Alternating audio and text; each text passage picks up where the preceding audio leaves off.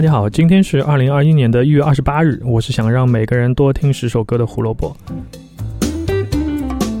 胡说音乐历史节目每天都会有更新，想知道每天相关的音乐小故事，记得关注我们在 B 站、荔枝、网易云还有小宇宙上的账号。找到我们的方法很简单，搜索“胡说音乐历史”或者“火救胡电台”，关注那个账号，每天就会收到推送了。啊，今天因为在外面录音，突然之间感觉有点紧张。我发现最近胡说音乐历史节目聚焦的这个点越来越细了。今天我们竟然要讲一首歌的录制时间，我自己都觉得很神奇啊！毕竟有趣的事件还是比较难找的。请大家觉得有意思的话，记得一键三连，顺便转发一下，扣谢扣谢。一九八五年一月二十八日，群星荟萃的慈善单曲《We Are the World》进行了演唱部分的录制。这么大的一个想法，其实是源自于欧洲群星组合 Band Aid 在一九八四年发布的一首慈善单曲，叫做《Do They Know It's Christmas》。这首歌发行所得的善款全部捐给了救助儿童会，还有埃塞俄比亚饥荒救济基金。看到欧洲有这么大的举动，美国这里也不甘人后，著名牙买加裔歌手哈里贝拉方特站了出来，希望组织一个叫做“为了非洲艺人联合支援组织”。这个中文翻译可能听起来有点奇怪啊，因为英文的原名是 United Support of Artists for Africa。为什么起一个这么麻烦的名字呢？因为 United Support of Artists，如果我们去掉介词 of，取首字母的话，简称就是 USA。所以这个组织的简称叫做 USA for Africa。可能是贝拉方特觉得自己不够代表政府，又想突出美国这样一个地域的概念啊，所以编了一个这样 United Support of Artists 这样的名字。我们说起《We Are the World》这首单曲，一定会想起一个人，那就是 Michael Jackson。但其实他并不是发起人。当时贝拉方特找了一个很有名的制作人，叫做 Ken Cragen，通过他联系上了当时两位在歌坛举足轻重的人，Lionel Richie 和肯尼罗杰斯。他们俩不仅同意帮忙，还邀请 Stevie Wonder 加入，这样可以增加号召力。同时被邀请制作歌曲的还有大名鼎鼎的 Quincy Jones，当时他还是 Michael Jackson 的专辑制作人。所以 Michael Jackson 也顺理成章地接到了邀请的电话，希望他可以来演唱这首歌。当时的 Michael Jackson 刚刚发行完《Thriller》这张全球销量最高的录音室专辑。面对这个邀请，Michael Jackson 毫不犹豫地回答不。开玩笑，Michael Jackson 回答的答案是不，我不仅要唱，而且我还希望可以参与创作。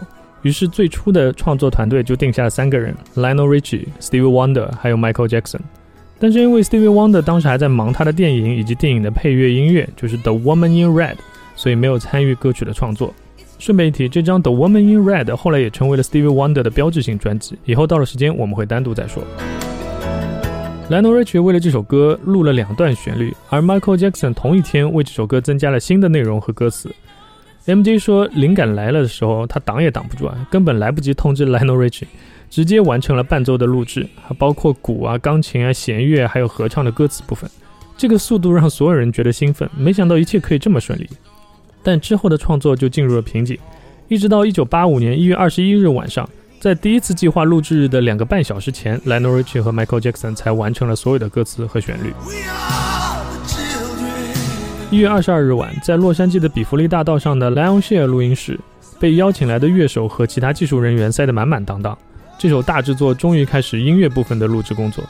这首歌甚至连演唱引导音轨都是 Lionel Richie 和 Michael Jackson 录的。你说有哪一首单曲会有这样的待遇？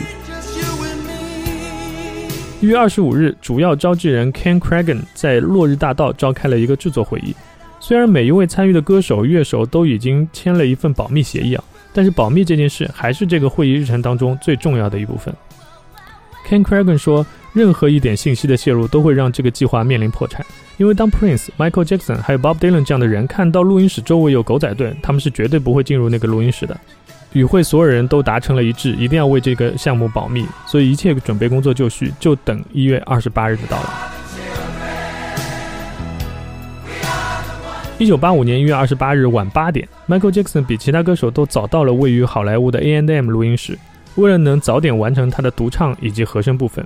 随之到达还有 Ray Charles、Billy Joel、Diana Ross、Cindy Lauper、Bruce Springsteen、Tina Turner，还有 Jackson 家族的其他几个兄弟。有很多人是从全美音乐奖的颁奖典礼直接杀到了录音室，因为颁奖典礼也在那天晚上。但是本来被邀请的 Prince 最后也没有来到录制现场，有说法是他不愿意和其他歌手一起录音，嗯，具体情况也不太清楚。但是 Prince 最后还是为《无涯的 World》这整张专辑奉献了单独的一首歌《For the Tears in Your Eyes》。最终为《无涯的 World》这首歌做出贡献的美国顶尖音乐人超过四十五位。还有其他五十位，很遗憾没有进入阵容。在录制的录音室里，有一块板挂在门上，来参加录制的所有的音乐人都会在这块板上签名，以作留念。晚上十点三十分左右，每个人确认了自己在歌曲里面承担的部分，并开始录制。在录制前，为了能鼓励大家努力的唱好哪怕是一点点的旋律，Stevie Wonder 撂下了这样一句话：“如果录音不能一遍过，那我和 Ray Charles 这两个盲人会负责开车送各位回家。”不知道这句半玩笑半嘲讽的话是不是真的起到了作用？录制工作非常顺利。在二十九日凌晨的时候，Steve Wonder 邀请来的神秘嘉宾登场，他们是两位来自埃塞俄比亚的女士。他们来到录音室以后，对所有参加录制的明星表示了感谢，这让很多人感动落泪。本来只是希望说能鼓励一下大家，没有想到这个大家都哭了的这个气氛很尴尬。造成这副窘境的 Stevie Wonder 为了打破悲伤的气氛，又拿自己的失明这件事情开玩笑。他说：“多谢这次难得的机会，让他可以看到另一位盲人歌手 Ray Charles。”之后还剩余一点点的录制工作，也是一路绿灯。最后在二十九日上午八点钟，《无涯的 World》的最终版录制完成。最终的销售情况我就不在这里提了，因为我们今天要讲的主要是录音部分，以后等发售日来的时候再吹一吹好了。今天要推荐的歌曲，嗯，除了这首歌还能有什么嘛？对吧？当然是《We Are the World》。所有参加录制的名单我会放在介绍或者评论里面，感兴趣的朋友们可以去找一找有没有自己熟悉的明星。里面的大牌实在太多了，我没有办法一一介绍。如果找到自己知道的歌手，记得回来扣个一；如果都不知道，那说明你要补课了，记得回来扣个二。胡说音乐历史，音乐让每天更重要。明天我们要说梦剧院 Dream Theater 的一张非常出色的专辑《Six Degrees of Inner Turbulence》。明天可能是属于前卫金属的一天，不听重型音乐的朋友也可以借此机会来接触一下，他们的音乐元素还是很丰富的，相信你应该会喜欢。明天记得准时来收听，拜拜。